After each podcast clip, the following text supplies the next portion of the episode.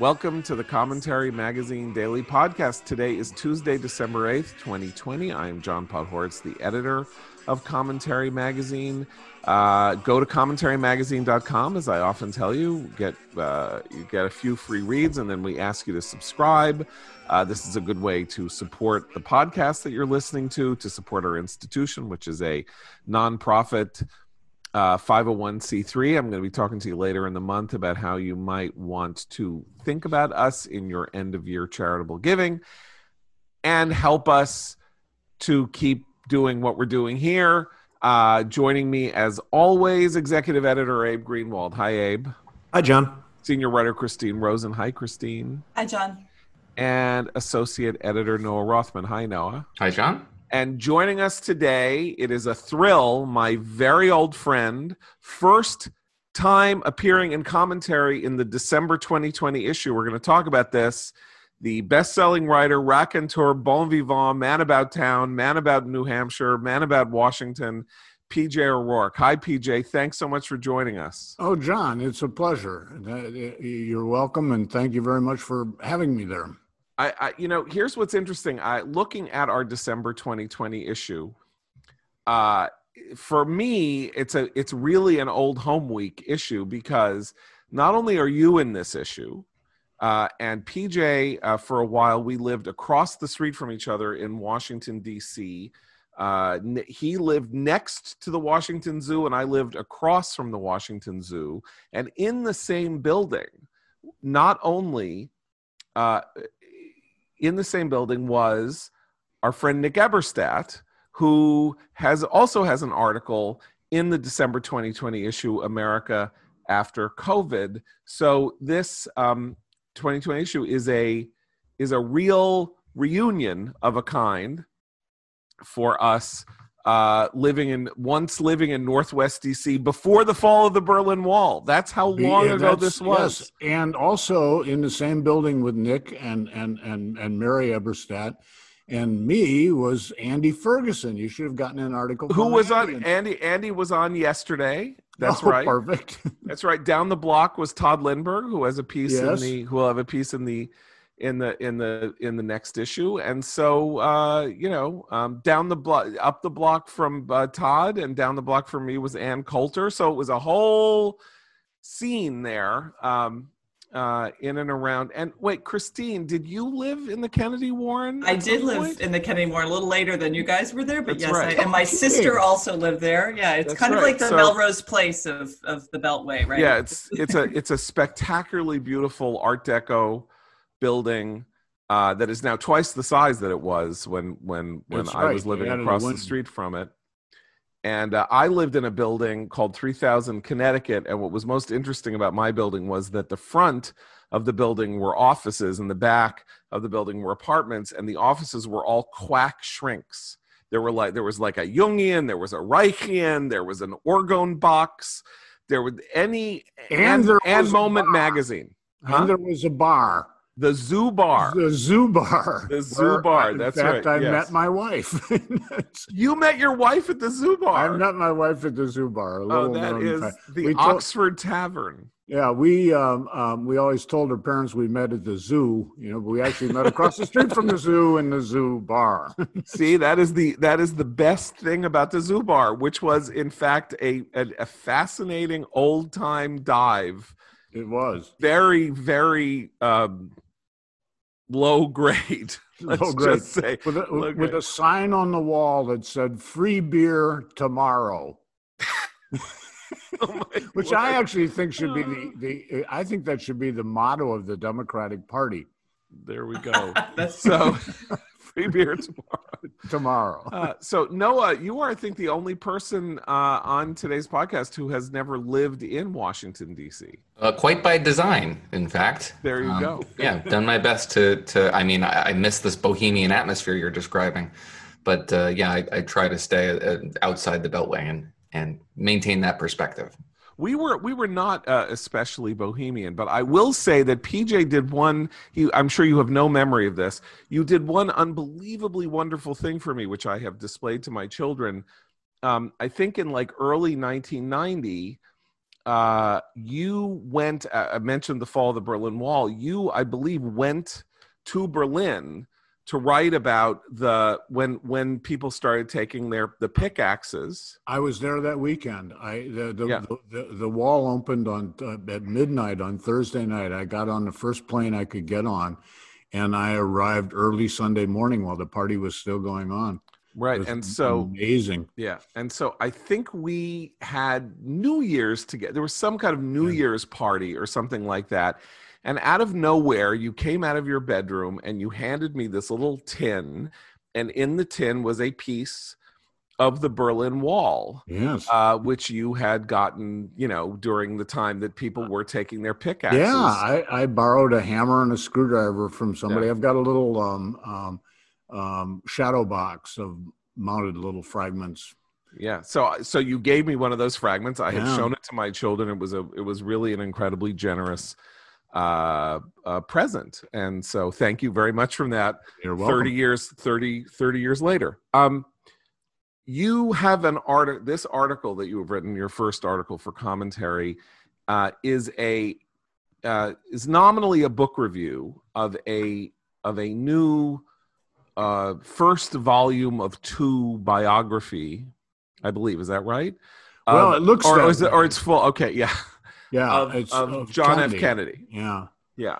Uh, it's this one follows Kennedy from birth until um, what is it? Until 1956. So I think that that that, that is a, a promise or perhaps a threat of at least one more volume. You know, I mean, uh, uh, uh, uh the the professor Logevall, um, who wrote this, um, I think is is subtly uh, uh, threatening three. I mean, there'll, there'll, be the the legacy volume to finish it all up. Um, oh, what an experience reading that thing. Um, it took one back and not in a good way. you know, it's funny because there is a long tradition in commentary of skeptical writing about uh, the Kennedys that uh, I, I must say I'm forced now to make an admission, either with interest or against interest, that the the primary chronicler in commentaries pages of the Kennedy family and Kennedyism, as it as it came to be known, was my mother, uh, Midge Decter, who is, yes. by the way, uh, still alive and thriving uh, at the age of 93 and a half.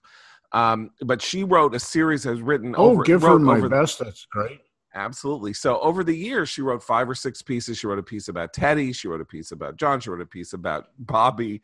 She she um, she really did uh, make a study of this uh, family's role in American society after the Second World War. And uh, I believe your piece is uh, a, a worthy successor. We we called it Shamalot, and um, I think the re- so maybe you can tell people why or what it is about this book that you found so um, disheartening let's say well, or what it reminded you what what made you fredrik logevall is a uh, professor of history at harvard uh, obviously a learned man uh, somewhat wooden prose style but you know we can forgive a, a, a I think he's a pulitzer prize winning um, um, uh, historian. So we can forgive him that and he's really done his homework. This, is probably the most detailed biography of of, of, of young John um, that has ever been done. And, uh, and, this is a man that has some like thirty thousand books have, been written about him. Anyway, Logevall obviously admires him, and um, hagiography is like you know what he is attempting here, but he has done too much research and um, uh, and bless his heart, he um, is uh, um, uh, uh he's not averse to fact, and he puts so he's trying to admire Kennedy, but he puts in so much detail about Kennedy's character that you come away loathing the man. I mean, he was just he was a pig. Um, and his treatment of Jackie, I mean, um, uh, he's when when Jackie has a, a, miscarriage early in their marriage, John is on a yacht. The Kennedy family decided to, to tell John that Jackie is merely feeling unwell. Jackie is at her mother's place up in Newport, Rhode Island. and it, it, was some Florida congressman who finally went to Jack and said, you know, you know perfectly well what's going on. Your wife's having a miscarriage. You get back by her bedside right by now, or no woman in America will ever vote for you. And on that basis, Kennedy um, uh, Kennedy starts an affair with some Swedish aristocrat about a week before he gets married to Jackie, uh, an affair that would be resumed in the uh, and when she does have young John, um, uh, their their first child who survived, um, uh, he, he she had a terrible pregnancy. He's nowhere to be found, and he leaves to go campaign for Adlai Stevenson. Um, you know, within days of the birth of the kid. Um, for Adlai Stevenson? I mean, it would be one thing if he'd left to campaign for Roosevelt or something, you know, but for Adlai Stevenson? Does anyone happen to know that, you know, the Stevenson supporters came up with a, a riposte to I Like Ike? And it was, and this is long forgotten, it, it was, We Need Adlai Badly. Well, that's, you, that's almost as good as Build Back Better. somehow. I still don't know what that means. Build back better. I mean, I you can't, you can't, you can't attack the Biden campaign. They won the presidency, but um, what on earth was going on there with Build I Back Better? No idea. So anyway, the, I mean, the book just you know paints qu- quite unintentionally. I mean, just by being factual, it, it, it paints Jack Kennedy as a deeply unpleasant person, uh, deeply selfish, uh, uh, uh, uh no no fixed principles um, uh, ambitious simply for the sake of ambition, um, and and of course with a god awful family. The father was an unspeakable pig. Um, they're just they're just absolutely, and and the mother was ice cold and frightening, and the siblings not much better. Um, Joe Joe Jr. was an anti-Semite. Um, uh, he was a brave pilot in World War II and got blown up for his father. But um, his his he he is an admirer of Nazi Germany. He was a, a, a, as indeed was the dad. Dad was a fierce isolationist, also an anti-Semite. Um, the, the, mother was like some sort of crazed, uh, belonged to the. She, she, wasn't exactly a pious Catholic. She was more like a crazed Catholic. And uh, anyway, and on it goes. Now, the puzzle here for me, though, which I didn't really get into in the article because there just wasn't room, was that I'm old enough, I'm 73. So I'm old enough to have met quite a few people who knew Jack Kennedy personally. Uh, in particular, uh, I was very good friends with, and uh, with a guy named Bill Attwood, who was the uh, who was had been the publisher of Look magazine, and who became who wound up retired as the publisher of the um, what's the Long Island newspaper Newsday. Newsday. Yeah. Yes, yeah, he was the publisher of Newsday. Uh, he had been a correspondent for Look magazine in Africa, which was actually the cover for his. He was the CIA bureau chief in Africa. Uh, Kennedy appointed him as the um, uh, our first ambassador to Ghana when Ghana became ind- was the first British colony in Africa to become independent, and Bill Attwood was the ambassador there. And anyway, Attwood was a great guy. Um, and almost became my father-in-law. I dated his daughter for quite a while, and um, I got to know him really well and uh, I, I, he was an incredibly brave guy. He had he had parachuted behind German lines to help organize the Italian partisans in World War II. He'd been in the old OSS, which is how he got into the CIA. And uh, I mean, he's he's dead now, so I guess we can tell all these tales out of school. but any rate, you know, his loyalty to Kennedy was absolutely unshakable. I mean, there was every, I admired everything about Bill except that. And that's been my repeated experience with guys that age, all gone now. Um, but, you know, when I was younger, I knew, the, knew these people, person after person that I met was just absolutely unshakable in their loyalty. So Jack must have had some sort of charm that that Logevall does not capture in the book. uh, uh, and no, I'm mystified to this day. I mean, I mean, it may be that you know these horribly tragic, uh, monstrous early deaths uh, of of of Jack Kennedy, of of of um, of Bobby, uh, help explain uh, they did not live long enough to truly disillusion people and their and the nature of their deaths meant that they were fixed in amber in some sense. Uh, you know it's funny because there's this piece out uh, in vanity fair this month uh, by doug band who was like the closest aide to, to bill clinton was his body man and the uh, during his presidency and then you know basically ran his personal office set up the clinton foundation set up the clinton initiative um, and you know basically was at his side for many years until he started feeling like he was getting elbowed out by Chelsea when she became an adult and wanted to take over the foundation and move in on Doug Band. And Doug Band, after you know 20 years at Clinton's side, basically now no longer speaks to him. Uh, tells t- tells pretty uh, dangerous tales out of school about him, including that he was in fact on uh, sex slave Jeffrey Epstein sex slave island and stuff like that. Um, oh. all this time that you spend with you know when you were somebody's valet, at some point you really can't be a hero to your to to you know as the valet, and and that really never happened with with the, Jack or with Jack or Bobby, who became yeah. these mythological figures. Yeah, and people are very people who knew Bobby are also very loyal to him, and Bobby was a less charming character. Right. Um, Bobby was a, a, a, little political land shark uh, right from from the get go, and it also like was sort of his liberal record, such as I mean, calling the Kennedys liberalists. I mean, the Kennedys were simply took advantage of whatever was going. You know, if uh, uh, uh, you know if, if, old Joe Kennedy has had his way, you know, uh, the uh, America Firsters of the 1930s. Uh, he would have ridden that to uh, public office or public office for one of his sons. Yeah. Anyway, um, uh, uh Bobby, I mean, Bobby had been stained by, he was on uh, um, uh, Senator Joe McCarthy's staff Uh uh uh back when Joe was chasing your parents basically. Yeah.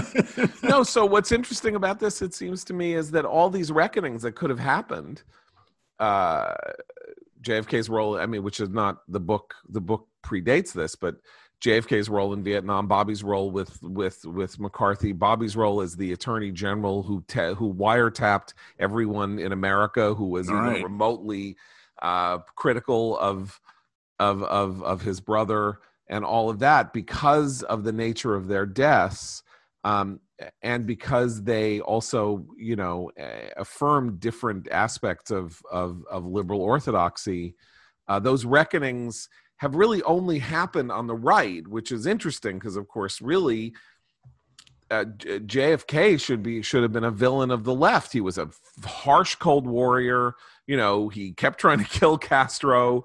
He, he cut really, taxes. He cut taxes. He cut taxes. Every every everything that you get. He was not. Pretty. He was not good on civil rights. No. He was very cowardly about civil rights. Like yeah. how he ended up as this icon. I mean, was, Ike and, was actually yeah. stronger on civil rights. Yeah. yeah. Eisenhower was. So in the Biden era, there's an opportunity for Republicans to establish the Kennedy Project. really stick it to them. Excellent. So listen, everybody should go read PJ's article, Shamalot, on our website at commentarymagazine.com. And of course, if you are a subscriber, you can read it uh, beautifully in the print edition, which uh, should be uh, at your house uh, today if you haven't gotten it yet. Um, I'm going to step back for a second and talk to you guys about today's sponsor, BetterHelp.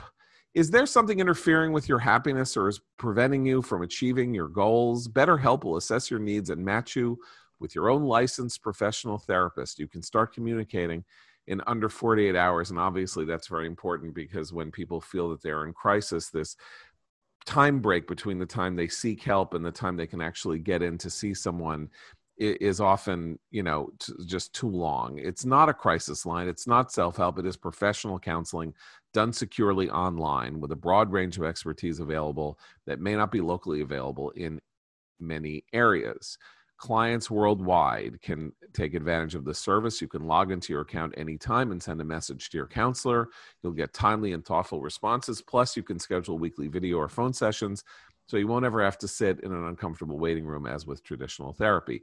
BetterHelp is committed to facilitating great therapeutic matches so they make it easy and free to change counselors if needed.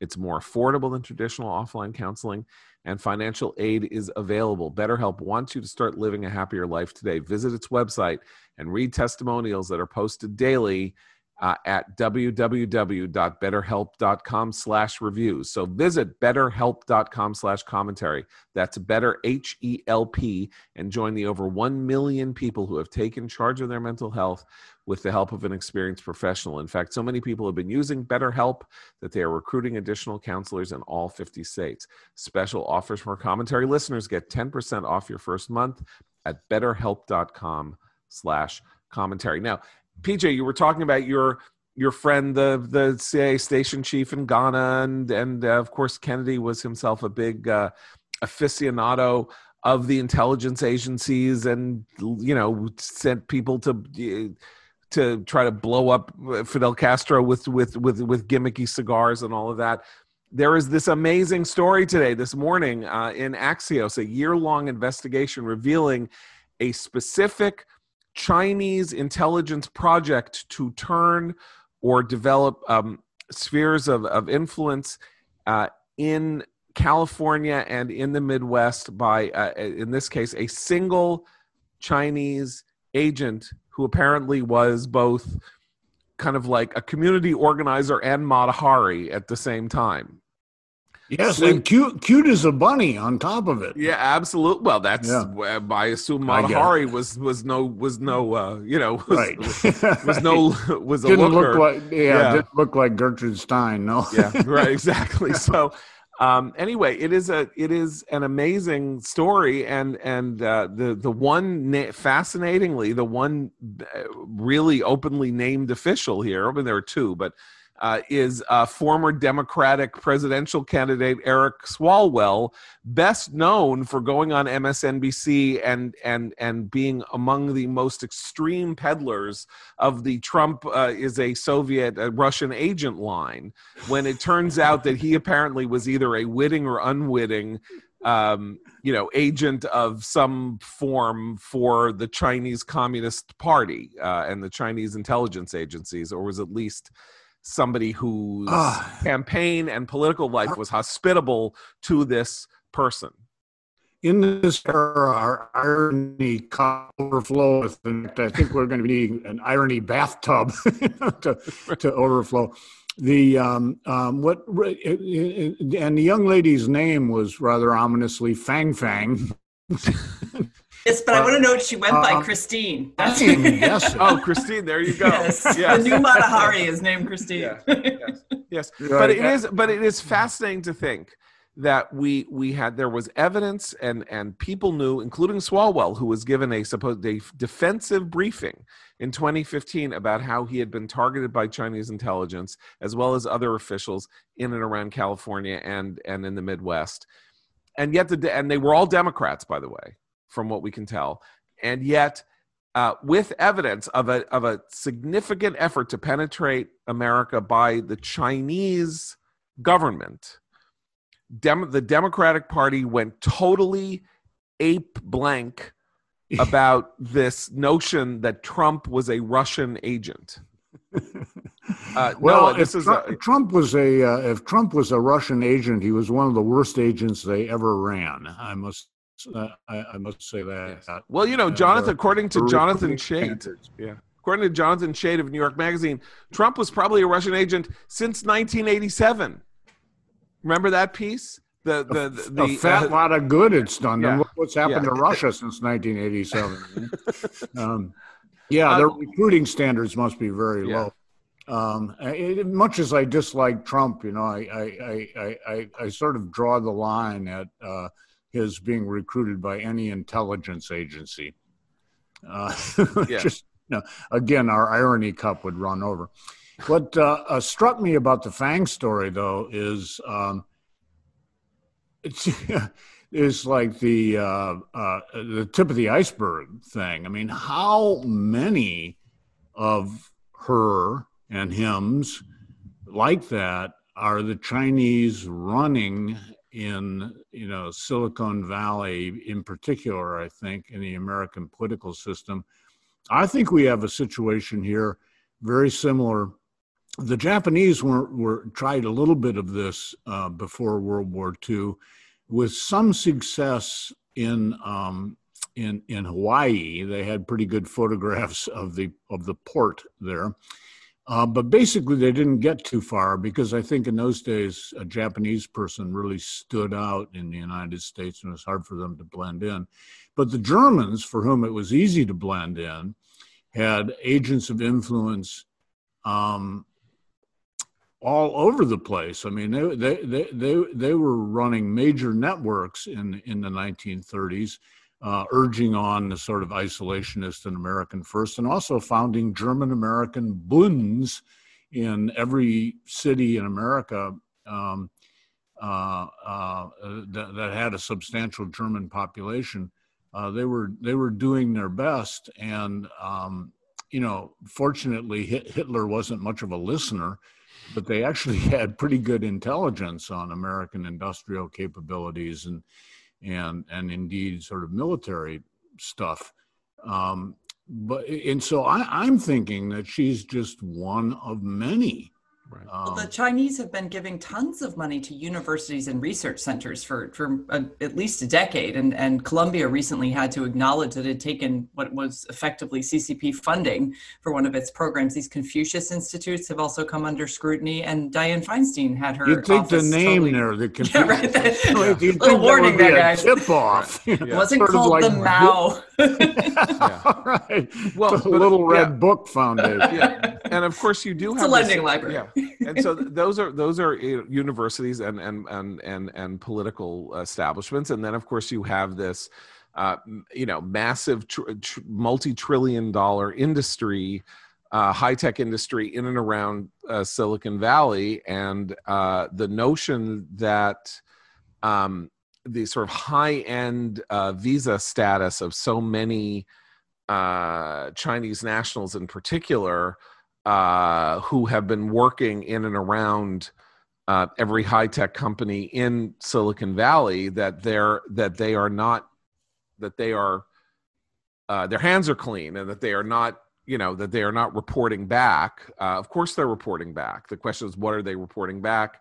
How much do we know about what they're doing? This story is it basically dates to 2015. Fang Fang disappeared from the United States as as uh, as apparently she must have gotten wind that the FBI was onto her and uh, and hasn't been and hasn't been seen since. But yeah, we have Dianne Feinstein had a Chinese uh, uh, agent in her offices. We've had three or four different arrests of of university professors and and and administrators of programs on campus for being you know for basically being chinese agents. And uh, it it it makes total sense that this would be the case. They are are you know this is the struggle of the 21st century or the whatever the confrontation of the 21st century is going to be between us and china has been. It's we're 20 years into the 21st century and and here we are. And those of us who have been sort of hawkish about this have faced this uh, dual, uh, you know, this sort of this this this world of dual uh,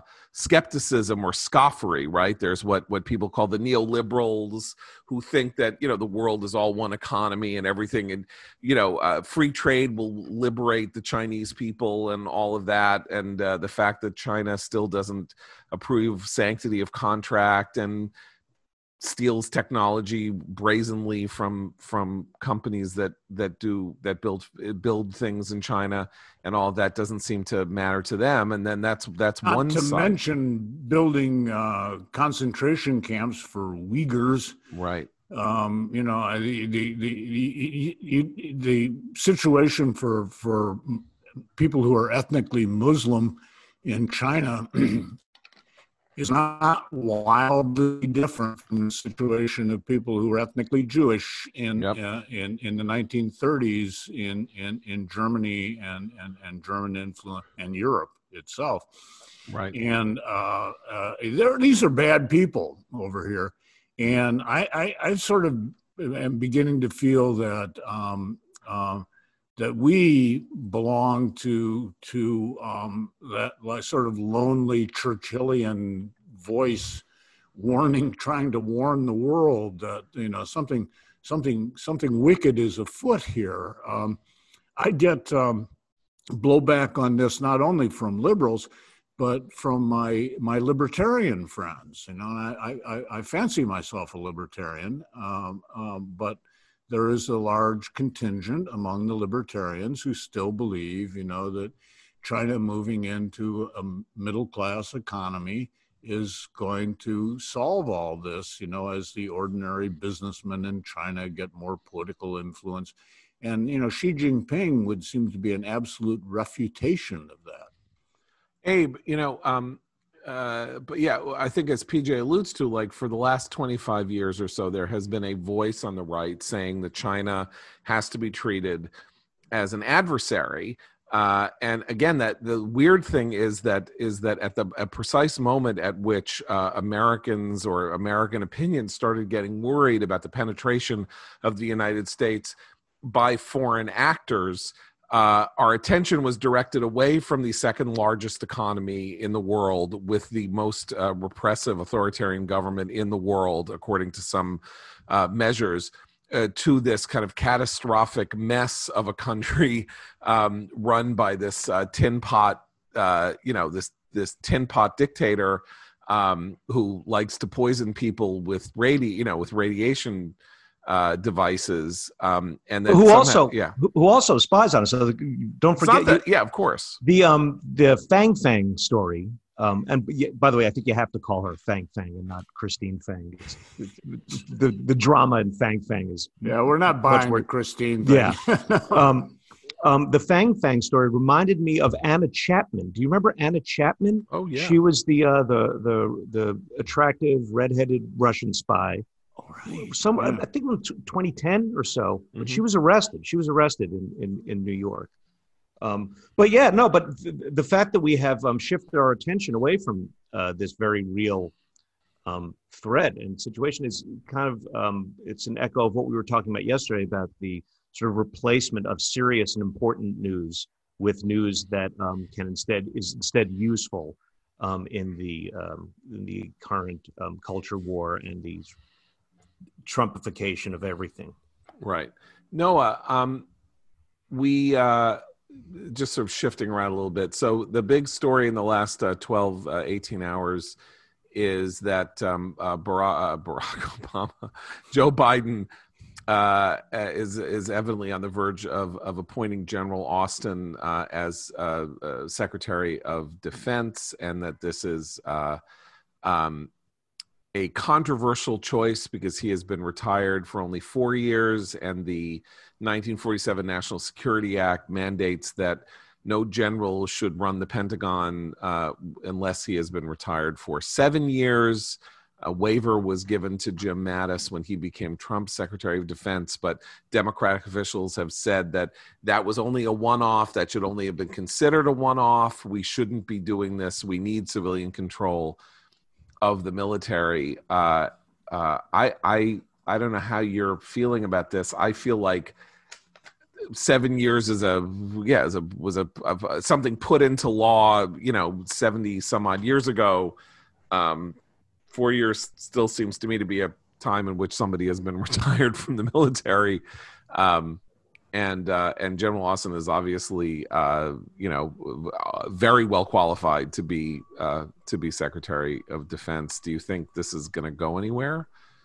This assault, this uh, this, because the criticism is coming from Democrats. Elissa Slotkin, you have the the Democratic analyst Rosa Brooks, various other people who are objecting to this. Yeah, I, the objections are very theoretical. Um, if Republicans end up controlling the process, I don't suspect they'll uh, mount in opposition. They certainly won't mount the opposition that Democrats would like them to. Um, in part, Jim Mattis's experience in the Pentagon was uh, particularly beneficial um, from per, even from the perspective of Trump skeptics. Um, he was a, uh, a, a firm hand on the tiller, and I mean, Democrats have consumed themselves over the last four or five weeks with a sort of a hapless seven days in May scenario. So I suppose it makes a little bit of sense that they're consumed with paranoia over the prospect of um, military leadership at, at the Pentagon. But we do have civilian leadership of the military. The president is the commander in chief of the U.S. Armed Forces. Um, that will continue to be the case. Uh, and so their objections strike me as somewhat paranoid. I'm not 100% familiar with the details of this uh, general's career but yeah, theoretical done, objections don't strike me as particularly well founded. I haven't done any due diligence on him, so I don't know whether I support or oppose him as a person.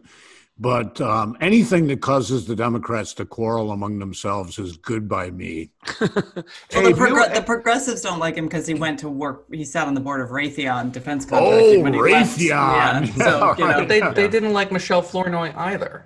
Well, I don't know go- who they like. Well, I think part of the objections that are being raised by Elissa Slotkin and Rosa Brooks and others are that they wanted uh, Michelle Flournoy and are annoyed that she wasn't chosen. But you know, we never know why people aren't chosen. I was talking to our friend Tevi Troy uh, yesterday, and who um, you know helped with some vetting uh, in the George W. Bush administration um, you know, for cabinet, you know, during the transition. And he's like, you see things and you know, well, that person, we can't put that person up, you know, something in the family, a bad stock trade, a kid who has a drug problem, you know, a drunk drive, you know, uh, two drunk driving tickets, you know, stuff like that. So you never know why the people who's the great mentioner are mentioning you know fall out of mentioning mentionism. And of course those people don't want people to know why. And, and then then yeah. there's the whole other side of this which is that that these clearances can be remarkably um, um, haphazard. Uh, i know a little bit about this because my uh, father-in-law um, uh, recently deceased was a career FBI agent, and one of his like briefs was security clearances after he retired from the FBI and he had his own detective agency, he would be contracted by the US government to go check people's security clearances. So, one of the security clearance interviews that he did was with that professor up at Yale who was accused of killing his girlfriend. I, I forget the guy's name, but oh, remember yeah. this about oh, yeah. years ago? So, there's this uh, Yale professor who's like was the la- you know the, the obvious suspect. It was you know he was clearly colonel mustard with the spanner in the conservatory you know? yeah. but they couldn't prove it. So ed my father-in-law goes up to interview him because he had a security clearance for some reason that i forget. And uh, it was time to renew his security clearance. And so he goes up to new haven and interviews this murder suspect and I, I said, Ed, well, you know, between you and me, what did you give him on the security clearance? He said, Oh, he passed the security clearance fine. I said, but he's a murder suspect. Ed said, That's not my department. That's not what I'm asking. Fantastic. I'm asking if he's an agent of foreign influence, you know, not asking whether he murdered yeah. his girlfriend. Yeah. And then on the other hand, years ago, when I was editor of the National Lampoon, okay, now there's there's there's a an, an esteemed position uh, in in the American establishment. I get a phone call when Carter comes into office. I get a phone call about a friend of mine, whose name will go unmentioned, um, who is being considered as a speechwriter, and who in fact was hired as a speechwriter by Carter. And a phone call from the FBI and they said your friend X. Um, you know, uh, we're, you know, we're checking his background. Well, I happen to know that my friend X, his parents were were ab- absolute party members, and. Uh, and and that he himself had, uh, while while not being an actual member of the Communist Party, had opinions that were absolutely fully in line with the Communist Party. Well, I wasn't going to rat him out, and I said, "Oh, he's a really great guy. I've known him for years and years. He's married to a friend of mine. You know, I see him all the time. He's fine." They said, "Oh, okay." And there he was hired.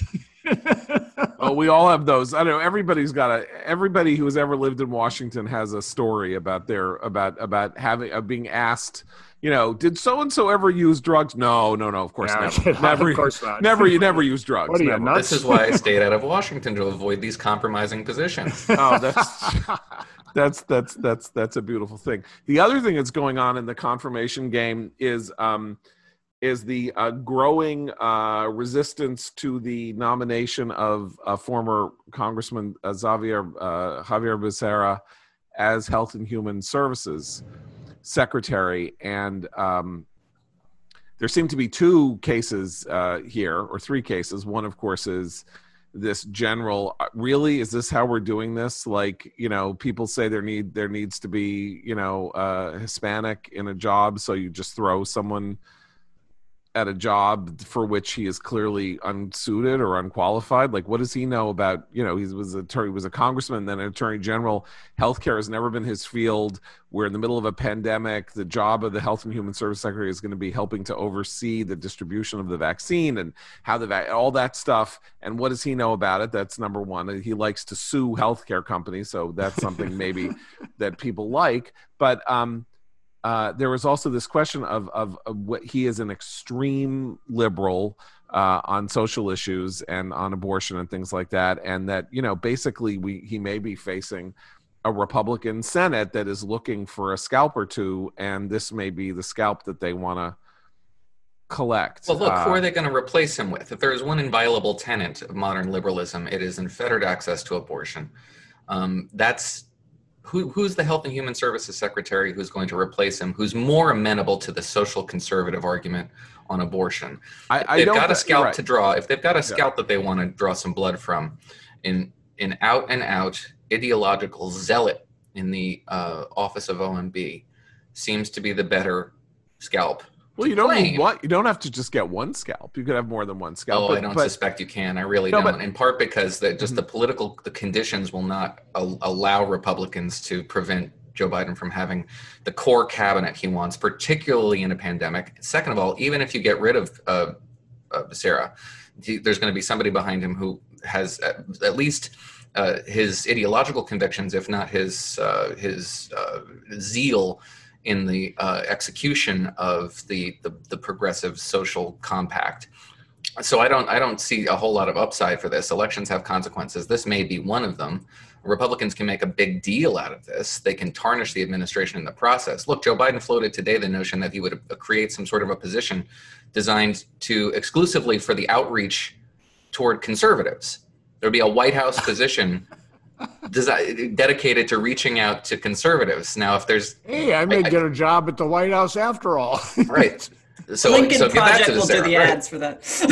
yeah the question is how they define how they define conservatives you know does that mean that we get invited to the white house Barack And that's- Obama will be doing the outreach. Right. Oh, by the way- I mean, they know it means that they know they need to mollify some of this opposition to an extent, but it's it's going to be pretty farcical. I would But the thing is, I, I think this the, this HHS appointment i- i- is is bad in a way that is is different from Neera Tanden, who's clearly an ideologue at the OMB and will will create a lot of mischief if she's if she's confirmed. This guy really doesn't know how to run an agency, and we had we listened for the last four years to the Democrats, in many cases correctly, chastise the Trump administration not just for its its partisanship, but for its absolute ineptness at doing what a government is supposed to do at the federal level. And this guy strikes me as is is being exactly that kind of pick. He's an ideologue. He doesn't know how to manage or run anything, and a lot of that job is management. And even if you have an extreme, an exceptionally well trained number two, he's going to be the face of an agency that has Yeah. a lot of responsibility right now, and that could really bungle uh, public trust in the vaccine, which is already not at a high level, thanks to No. Kamala Harris and others, you know, Right. talking it down. and you know and you know i mean alex azar who was the current uh, secretary of health and human services alex azar worked at the department of health and human services he was the deputy secretary in the bush administration he was the president of of of uh, eli lilly uh, for four or five years. Um, he worked for a pharmaceutical trade trade association. Now there are people who would say, "Oh, that's terrible. We shouldn't have a pharmaceutical executive running HHS." But does he know healthcare policy? Does he know the workings of the federal government and and the HHS? You you bet he does. And his predecessor, Tom Price, who was sort of run out for for having you know been uh, you know having uh, played fast and loose with money and planes and things like that was a doctor you know he he was also a congressman like so so it's a kind of lost opportunity for the Biden administration to put in somebody who is like in some sense either as Chrissy, as you could say, like organizationally unimpeachable or unimpeachable as a matter of credentials in terms of how to do healthcare during a during a pandemic. And instead basically biden went with a guy he knew from capitol hill who's a hispanic. But but to, no, to, I, I, oh go ahead go well ahead. i was just going to say no but on this point about um, having someone um, you know responsible in charge who knows what's what's actually happening. So biden is covering himself or at least he thinks he is in that he is continuing with he's he's appointing fauci uh, chief medical advisor right? So that you know gets high praise for everyone. Which, again, though I have to say is a, is a very strange thing to me because I I'm having an increasingly hard time understanding people who um, think that the U.S. has bungled the response to the pandemic completely, who also worship Anthony Fauci. Um, and have and have ultimate faith in him, and are very thankful that um, Biden is going to um, elevate him and uh, defer to him on on all matters. I mean, there's something. It's it's not a, a good parallel, really, but there's something of um, Barack Obama's retention of uh, Robert Gates at Defense in 2009 to that sort of a, an expression of continuity mm, in the yeah. in the prosecution of the global war on terror. The pandemic being our global war on terror at the moment. I, I, I think that I think the answer is contained within the question, which is, of course, that the idea is that uh, everything bad that came out of the coronavirus response had to do with Trump, his behavior at the press conferences, his refusal to wear a mask, uh, blah blah blah blah blah. But that everybody else, uh, Redfield at CDC and and and Dr. Birx and and Fauci and all that, they were all there. Just you know, they were in the court of the Mad King, trying to do good things while terrible things uh, were were were going on. I mean, the most interesting uh, thing in relation to some of that is this news that Pfizer um, is only making in the first quarter will will only produce 100 million doses of its vaccine, which means vaccines for 50 million people, having offered. Uh, at Scott Gottlieb, who was on the board of Pfizer, who was head of FDA, uh, said this morning that if effectively what Pfizer had offered the federal government was an option to buy the next batch uh, over the 100 million doses um, because there are two f- uh, facilities that are making the vaccine one's in michigan and one's in europe. And the idea was that they would they would reserve the next 100 million for uh, the federal government for the us government if it wished to uh, you know sign an option to buy and it wasn't it didn't have to put money up front, but sign an option to buy, and that the decision was made by the coronavirus task force to bet uh, that uh, the other companies that were involved in Operation Warp Speed, the other pharmaceutical firms, were also going to come online, and that they would they would buy the stuff from Pfizer, they would buy the stuff from Moderna, they would buy the stuff from AstraZeneca and whatever the other two firms are, and spread the wealth and make sure that there was a kind of market a, marketplace uh, where all these companies were being supported and that's why they didn't do it. And uh, there's going to be there's this whole thing going on where it's like oh this was incredibly irresponsible and you see something happen. Why why would this happen?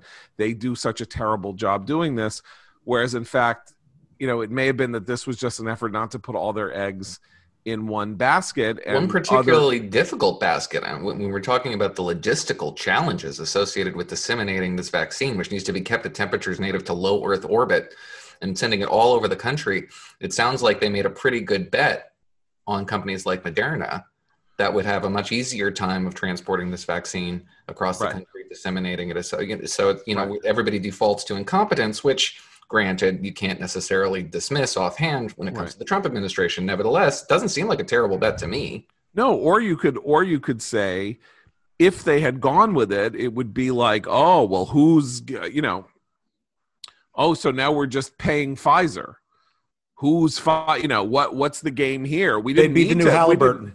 Exactly. So so it's like you're damned if you do and you're damned if you don't uh, the choices were made, my general sense would have been that the thing to do would have been to throw every dollar at everything. In other words, like, yeah, Pfizer's going to have another pay for it. Fine, option it. You know, do everything. But um, but you know this this notion that somehow everything was just terrible is so axiomatic to the anti-Trump mindset and you know i hold no brief for the yeah, way trump and we're, personally. and we're part of it i mean yeah, we're part no, of that anti-trump mindset but yeah, yeah but yes. but but not in this case like not in this case right. but uh, you know the, the trump trump is a did not behave well during this pandemic but that doesn't mean you know but that but this uh but this yeah and uh, take fauci for example so fauci is now going to be the the coordinator as far as I can tell, and I, I genuinely think this is the case, Fauci spent four hours a day being interviewed. Now, that's okay. Public relations are all part of dealing with the pandemic. Communications are very important in, in terms of dealing with the pandemic. And that's, but I don't. What evidence is there that Fauci has has his hands dirty with the with the logistics and specifics of the development of the vaccine, the dissemination of information, and all that? What he is is he is a representative of the be calm, take it seriously, wear a mask, da da da. I'm here. Don't panic, like that, which is not nothing, but it's not. He's not. You know, it's like when you when you think that the that the commercial spokesman you know when you think that like uh, john houseman is smith barney you know it's like john houseman isn't smith barney but you know uh, and fauci is more than john houseman who was a paid actor reading an ad but but you know he he's not hands on he's not the hands on person he's the guy who goes on tv we come back to that question of managerial expertise, which is absolutely necessary in this. I just want to loop back quickly because we're kind of coming to the end of the hour to the question of having an ideologue in at, at Health and Human Services. Is that on the abortion question? I would like to have somebody there who is front and center on, you know, a, a, a loving abortion, a, glorifying abortion, because I want somebody to oppose. I mean, I consider abortion, I'm, I'm not actually in favor of making it illegal, but I do consider it to be a really fundamental moral problem. And I think it's about time the Democrats faced up to the fact that this is a serious moral issue and that a society that treats abortion, you know, as if it's a tonsillectomy you know, or or, or or or toenail fungus or something, you know, has got like some worrisome moral underpinnings or lack thereof. And so I would rather have somebody that um, uh, I can um, um, clearly and freely uh, uh, uh, uh oppose and, and criticize than have someone who's like does the Hillary Clinton you know we want to make them like safe and um, and available and infrequent you know sort of weaseling well i'm quite sure though that mr becerra will uh, be as as mealy mouthed about his uh, support for this institution as Neera Tanden has become. Neera Tanden has become this tame little pussycat when she was a, a vicious uh, ideological uh, combatant on Twitter and in CAP, in the Center for American Progress, for most of her professional life. And all of a sudden, she has to be confirmed, and she's uh, far more timid, and she's just like you, and she comes from an immigrant family, and you know, she's got, you know, she's a human being. They're all human beings. So I fully expect Mr. Becerra not to be the kind of full throated advocate for unfettered access to abortion that he probably is in a Biden administration because it's so impolitic. And precisely because it gives you the opportunity, PJ, to rail against him with moral authority. It's like when they dress up the murderer and bring him when it's time for trial and they give him a really nice suit when usually he does not look. They're doing that with all yeah, what, do you, what, do you, what do you call a Pittsburgh Steelers fan in a suit? What? The, the, the defendant. defendant. oh. so PJ O'Rourke, it has been fantastic to have you. Uh, it, it's. Uh, been too long for us, and it's certainly been too long for commentary not having you in its pages, and we will we will seek to to rectify that uh, as as time goes on. And so, thanks again. And for Abe, Christina, Noah, John Podhoretz, keep the candle burning.